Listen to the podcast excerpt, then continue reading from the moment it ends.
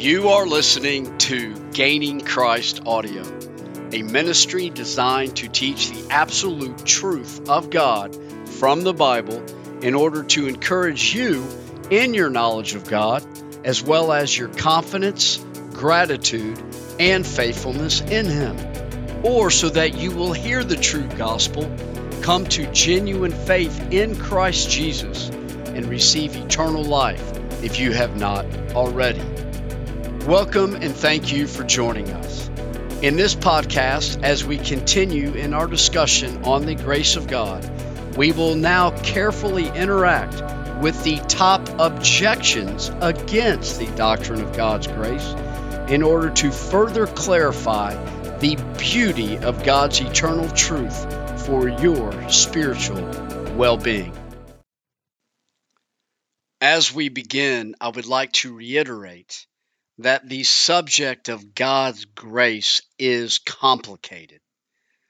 It is complex, intense, yes, beautiful and overwhelming and extremely encouraging. It is also very difficult to understand. I can testify to that. These are deep waters. We come into this subject carefully with respect and hopefully humility to honor God and encourage you in your knowledge of God and the truth of God. This is God's truth, the eternal, sovereign, comprehensive, overwhelming grace of God is God's truth from the Bible. It is not my truth. It is not a church's truth, nor is it a denomination's truth or a seminary's truth or a philosophy's truth or a sect of Christianity's truth. This is God's truth. And God wants us to understand His truth. Peter concludes his second letter this way grow in the grace and the knowledge of the Lord Jesus Christ. We have defined the grace of God this way the exceedingly generous and merciful loving kindness of God given by God to an undeserving recipient. Further asserting that the grace of God necessarily and effectually permeates or saturates every layer, point, aspect, or step in a person's salvation. It is eternal. God and His grace was at work for people in eternity past before time even began. And God exerted and gave His grace as He sees fit throughout time to people, causing people to come to faith, being held in His grace for security and eternal life in the kingdom of heaven. There are, however, many who do not understand or fully understand God's grace or even more object to the doctrine of God's grace. There are many, maybe you are one of them. We appreciate you listening. We hope you will be encouraged in what the Bible says, who say that it's absolutely not God's grace that causes salvation, and God's grace is not eternal. God does not sovereignly choose or select those he will save, nor does God cause people to come to faith. Man, on the other hand, has the will, the intellect, and the power on our own to believe the gospel and come to Christ if we so choose, people might say. God in love waits for us to choose Him and come to Christ. Today, we will look at the most popular or common objections to the doctrine of grace. The seven most common objections to grace that assert that God's grace does not operate as we have suggested from the Bible. Using Scripture carefully as we evaluate each of these objections, beginning with the first objection called the free will objection, where a person will say it is not God's grace that causes a person to come to faith in Christ, because God gave man free will, and we come to Christ if we decide or choose to come. Now, certainly the Bible says that you must come to faith in Christ to receive eternal life. Jesus preached, Come to me, come, all of you who are burdened and heavy laden, come to me and I'll give you rest for your souls. Matthew 11, 28. Jesus says in John chapter 6, verse 40, that his Father's will is that everyone who believes in him will have everlasting life. He says John 6:35, I am the bread of life. Whoever comes to me will never be hungry spiritually. Certainly we must come to him, no doubt, but Jesus also continues as he says, no one can come to me in verse 44 unless the Father draws him or drags him. How does a person come to faith? Is it our free will, our decision that we conjure up or muster up by our own intellect inside? Is it our choice and decision that causes us to turn, embrace, and trust and follow Christ? Or is it God's grace? Jesus says it is God's grace. John 6 63. It is the Spirit who gives life. The flesh, the will of man included, is no help at all. Paul echoes this clear biblical thought in Romans chapter 9, where he writes in verse 15 that God says this quote, I will have mercy on whom I have mercy, and I will have compassion on whom I have compassion. So then, it, salvation, depends not on human will or human exertion, but on God who has mercy. It is not our will that causes us to come to faith and receive eternal life from God, as Jesus clearly has stated. It is God's compassionate mercy upon a person that causes their will to now want Christ Jesus and actually want to follow Christ. And when you think about the human will, especially before it's saved, it is not actually even free, technically. We do not have a free will. Why? Because when Adam and Eve sinned in the garden, they destroyed the pure free will of mankind. And now our will is in bondage to our sin and the passions and the desires of the mind and the darkness of the world and even the Satan and the principles and the agenda of the world control us. Whoever sins is a slave of sin. John chapter 8. Ephesians 2, verses 1 through 3. We are controlled by our sin. We do not have the willpower to make the decision to understand, furthermore, believe, trust, and follow Christ. It is God's gracious will upon over our will to cause a person to believe. Absolutely, it is God's grace that makes people believe. Yeah, you, when you believe the gospel, you want to, you're making a choice, but who caused you to want that choice? God changes our wills by his grace. Objection number two says that God in grace gave Christ. That is clear. But no further grace is needed because all a person needs to do is just say a prayer and invite Jesus into their heart. Now, at first pass, this is not a direct objection to the doctrine of grace. But as you dig deeper, it's actually a monumental denial of the power and purpose of God's grace.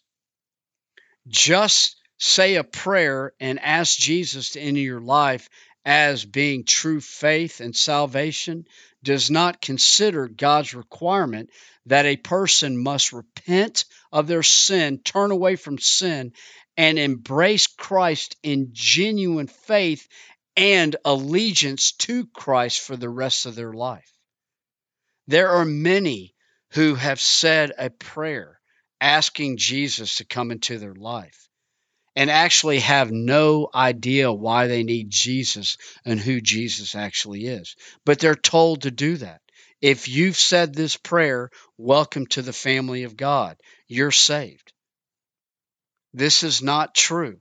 This idea typically comes from Paul's letter to the Romans, chapter 10, verse 9, where Paul does actually write the following If you confess with your mouth that Jesus is Lord and believe in your heart that God raised him from the dead, you will be saved.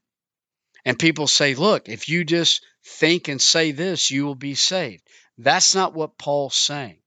He's not saying just say a prayer. He's saying if that if you truly you truly confess that Christ is Lord and you know him as Lord and believe in your heart, not just through a statement or a prayer that you may not even understand, but in your heart that God raised him from the dead after he was crucified, and you trust him in faith, you will have eternal life. Absolutely. But the context is on the deep faith in Christ and what it means. There is nowhere in the Bible ever that God promises or a person says that if you say a prayer and invite Jesus into your heart, you will be saved. In fact, to the contrary, Jesus says in Matthew chapter 7 verse 21, not everyone who says to me, Lord, Lord, will enter the kingdom of heaven, but only the one who does the will of my Father who is in heaven. Jesus says in John 14, verse 12, Truly, truly, I say to you, whoever has faith in me will do the works that I do. Jesus tells his disciples, Follow me. Paul writes to Timothy in 2 Timothy uh, uh, chapter 1, verse 8 and 9, that God's called us to a holy calling. Jesus is not seeking people to acknowledge who he is and invite him in in a prayer. Jesus, Jesus is calling people to follow him as disciples. He's looking and training disciples. Christian faith is about discipleship in Christ. To tell someone or to think that if you've said a prayer and you've invited Jesus in your heart means that you have eternal life is misleading and dangerous. When a person understands the grace of God, we understand that it's absolutely God's power that rebirths us into a spiritual life of, of turning from sin and faith in Christ and walking in God's ways in allegiance to Christ. Praise the Lord. Objection number three is that it is not God's grace that causes people to be saved because God is a gentleman and he would never impose his will on anyone. Now, just think about that statement and how contrary it is to the truth of God. No offense to anyone. You may have heard that. You may have thought that. I've had people try to tell me that. Ask Lazarus about God not willing to impose his will on people. He was dead for four days, and Jesus commanded that Lazarus come out of the tomb and imposed his will on Lazarus. And Lazarus couldn't reject, nor did Lazarus ask Jesus to do it. Jesus just did it, and he came out of the tomb. Furthermore, look at the Apostle Paul, arguably the most influential, devoted Christian of all time, perhaps. Before that, he hated Jesus and was killing Christians and was stuck in his legalistic Judaism of spiritual death and, and, a, and a sinful heart not pleasing God. And he was on his way to persecute Christians, and God, in his loving grace, imposed his will on Paul and saved him. Absolutely. God is far more than a gentleman. He's a gracious, loving, proactive God. That's why Jesus says to Nicodemus, You must be born again to see, understand, and enter the kingdom of heaven. It is God's love that comes on us.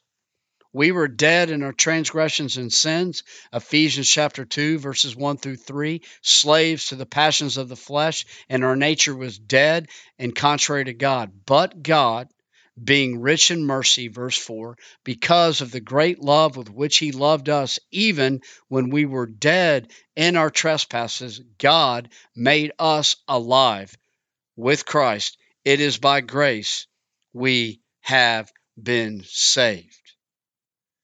God's loving grace is proactive and absolutely God will assert, impose, and grant his will on any sinner when he wants to open their eyes and heart and bring them to everlasting life and make him or her an eternal son of God forever. Praise the Lord. Objection number four states the following God does not sovereignly choose individual people to be saved. On the other hand, God foreknows all who will actually believe the gospel when they hear it, hear it because God can see all things and he knows everything in the future. And as a result of what he sees people doing when they hear the gospel, for those that actually in their free will believe, he then subsequently chooses them. Paul writes in Ephesians chapter 1 verse 4 that God chose us believers in Christ in Christ before the foundation of the world. Paul writes to Timothy in 2 Timothy chapter 1 verse 9 that God has called us to a holy calling. He has saved us not because of our works, but because of his own purpose and his grace, a grace which God gave to us in Christ before time began. According to the Bible, as shocking as I understand this is, God, before time began, before the world began, before the ages began, before anything existed but God, God had already given his grace to specific recipients that would receive it in the future. For those who object to the truth of God's grace, they will take a word in the Bible and mistranslate it. And it often comes from Romans chapter 8, verse 29, where Paul writes the following, talking about God's grace and predestination. He Paul writes this, for those whom God foreknew, he also predestined to be conformed to the image of his son. And those whom God predestined, he also called. Those whom God called, he also justified. Those whom God justified, he also glorified. So they think that God foreknew who will believe in Christ before they existed. And then subsequently, as a result of what he knows people will do, he then predestined them to be in Christ, or he chose them in Christ. But it's not that he chose them to be in Christ and then caused them to come to faith in Christ. Well, the problem is people do not understand the meaning of the word foreknow. Because to foreknow, prognosko, does not mean foresight. There is a word for foresight in the Bible, pro orao in the Greek.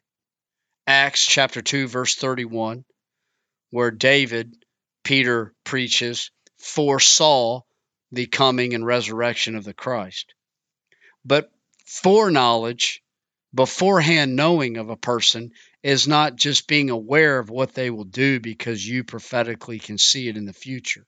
It means that God literally had intimate involvement with, knew and wanted, and his love was graciously already upon a person from God prior to that person ever existing. For example, as God says to the prophet Jeremiah in chapter 1, verse 5 of Jeremiah Jeremiah, before I formed you in your mother's womb, I knew you. And furthermore, I'd already set you apart for myself because I knew you and appointed you to be a prophet to the people. Foreknowledge is not foresight. Those whom God predestines and chooses to be in Christ are the ones, according to the Bible, that God had intimate, favoring, gracious love and desire for. in eternity past. I know that this is difficult and shocking for people to hear, but this is God's truth from the Bible. It is not our will that that chooses Christ and then or and God sees that and then subsequently chooses us. God has foreknown and loved, and then subsequently, because of God's love, He chooses people in Christ to be saved. Foreknowledge is far more deeper than foresight. And absolutely, God does sovereignly determine who He will save based on who God has already given His love to in eternity past. Shocking, difficult, but yet beautiful and true. Praise the Lord. Objection number five God desires everyone to be saved. Therefore, God would never give his grace to one person and not give it to everyone because God wants everyone saved. Now, this idea, which is understandable, does come from some inaccurate translations of some verses in the New Testament, predominantly in 2 Peter chapter 3 verse 9. Peter writes the following: The Lord is not slow to fulfill his promise about his return one day, as some count or estimate slowness, but God is patient towards you not wishing that any of you should perish, but that all should come to repentance. Now, if we read that verse out of context and take it universally, it would seemingly suggest that God does not want anyone to perish, and he wants everyone to come to repentance. So, therefore, we can conclude that God desires everyone to be saved. So, therefore, we must conclude that it's not God's grace that causes people to be saved, because since God wants everyone to be saved, he would then give his grace to everyone who he wants saved, which, according to this verse, is everyone. But that's not what Paul meant, and that's not what the verse actually says, especially when we read it in context of Peter's uh, chapter that he wrote, and we understand the audience who received the letter. The audience who received the letter has been identified already in chapter 1 as being those who are elected by God according to God's foreknowledge. And in the beginning of chapter 3, he calls his recipients the beloved of God, the beloved. So these are people who are loved by God. And the context of the chapter is in reference to God's patience to not bring about his judgment in the return of Christ because God still has work to do with the gospel. So do not think that since it's been such a long time, according to human estimates, since God made the promise of his return and the return has not yet come, that God will not actually come. Because God's patience is due to the fact that he still wants people who he's elected and foreknown to reach repentance. And that's why God is patient because many of the people who read the letter after it was written will realize that they weren't saved weeks ago or months ago or years ago, but because of God's patience before sending Christ, they've come to faith in Christ by God's grace and they've repented and they are now saved. In other words, let's say that I were to send out an email because I wanted to have a party and I wanted to invite 20 of my good friends and and in the email it says i'm having a dinner party. I'm going to host it in january of next year. I'm giving you plenty of time to mark it in your calendars because i do not want you to have any conflicts because i want everyone to make it. I could say that but in saying that did i just imply that i want everyone in the entire world to come to my party No, I'm speaking to the 20 people I sent the invitation to. And Peter's letter is written specifically to those who are the elect of God and the foreknowledge of God, the beloved one, and God's patience is on behalf of those and anyone else in that category. The other verse in the Bible, 1 Timothy chapter 2, uh, Paul writes to Timothy in this chapter that verse 4 that God desires all people to be saved and come to the knowledge of the truth.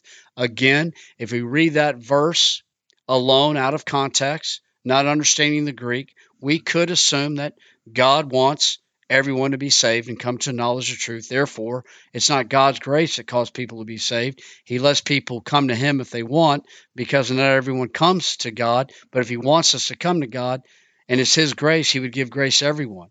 So therefore, it cannot be his grace, they will conclude. Paul is not writing to Timothy saying that God wants every person to be saved. If you read the chapter in 2 Timothy 2, starting in verse 1, the context is he tells Timothy to make to pray for all types of people, for kings, for people in high positions, and live a godly life because God wants all people to be saved, not just Jews, not just certain people in certain places. Paul was talking about how God had sent him to be a preacher to the Gentiles. All people does not mean in the Greek every person. This phrase has been used in other places that God in his grace gives salvation to all people, Paul writes in Titus chapter 2 verse 11. This doesn't mean every person we know that God's promise of salvation was already given to Abraham in Genesis chapter 12, verse 3, where God said, Through you, Abraham, because your bloodline will yield the Messiah, all the nations, all the families of the earth will be blessed. That doesn't mean every family, every family member, or every nation, every person, in every nation. It just means people of all types, all peoples around the world as evidenced by the vision that John saw in Revelation chapter 7, verse 9, when he looks into heaven and he sees a multitude of people from every nation so large it's uncountable that God is saved. God wants all types of people to be saved, and they will be. But then someone will add, but God loves everyone, and we're all his children. And so, because God loves everyone, God would never give grace to one person and not another because God gives his grace to all. Now, this is a very difficult topic and question Does God love everyone? As many people assume. This comes from our assumption our ideas and expectations of God and some mistranslations of some other verses. It's a very tough question.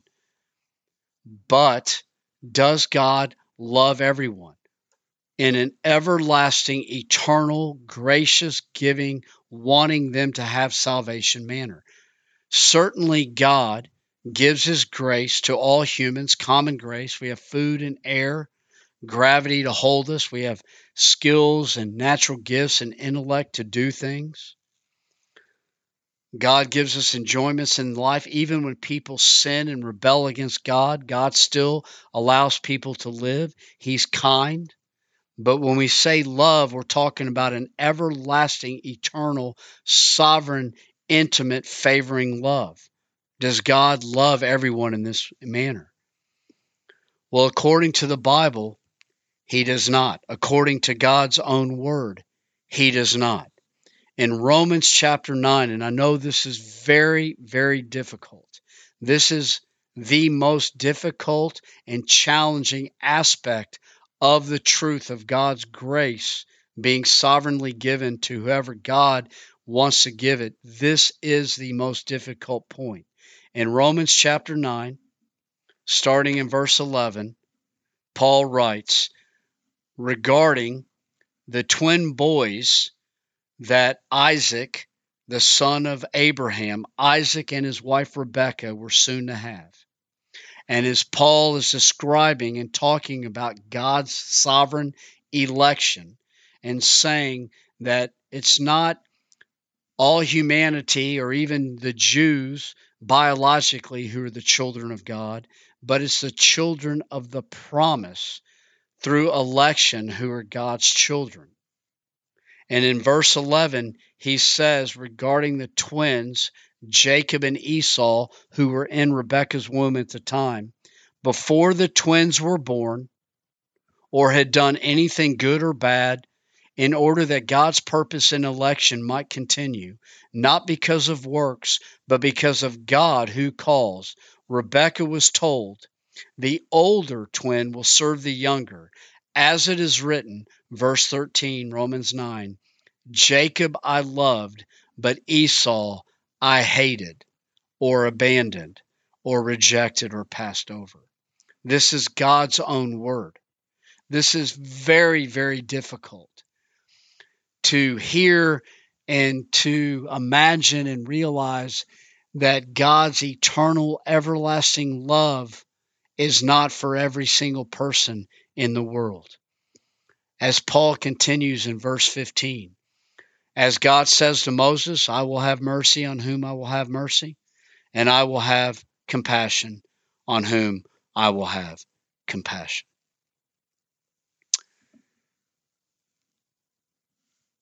God is a loving God. God is a gracious God, no doubt. But God is not obligated to give his grace and his loving kindness to everyone to be in that category.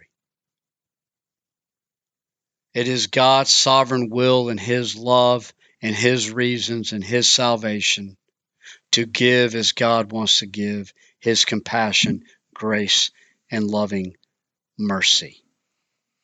And when a person understands this, he or she will drop to their knees and say, Praise the Lord for his loving grace that foreknew and loved me and chose me and kindly granted me the understanding and the power to repent and believe and trust and know Christ.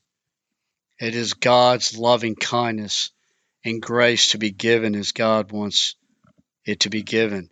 And then someone will follow with objection number six, and they will say, I cannot imagine a God like that. Therefore, it cannot be true. And there's many people that think this way.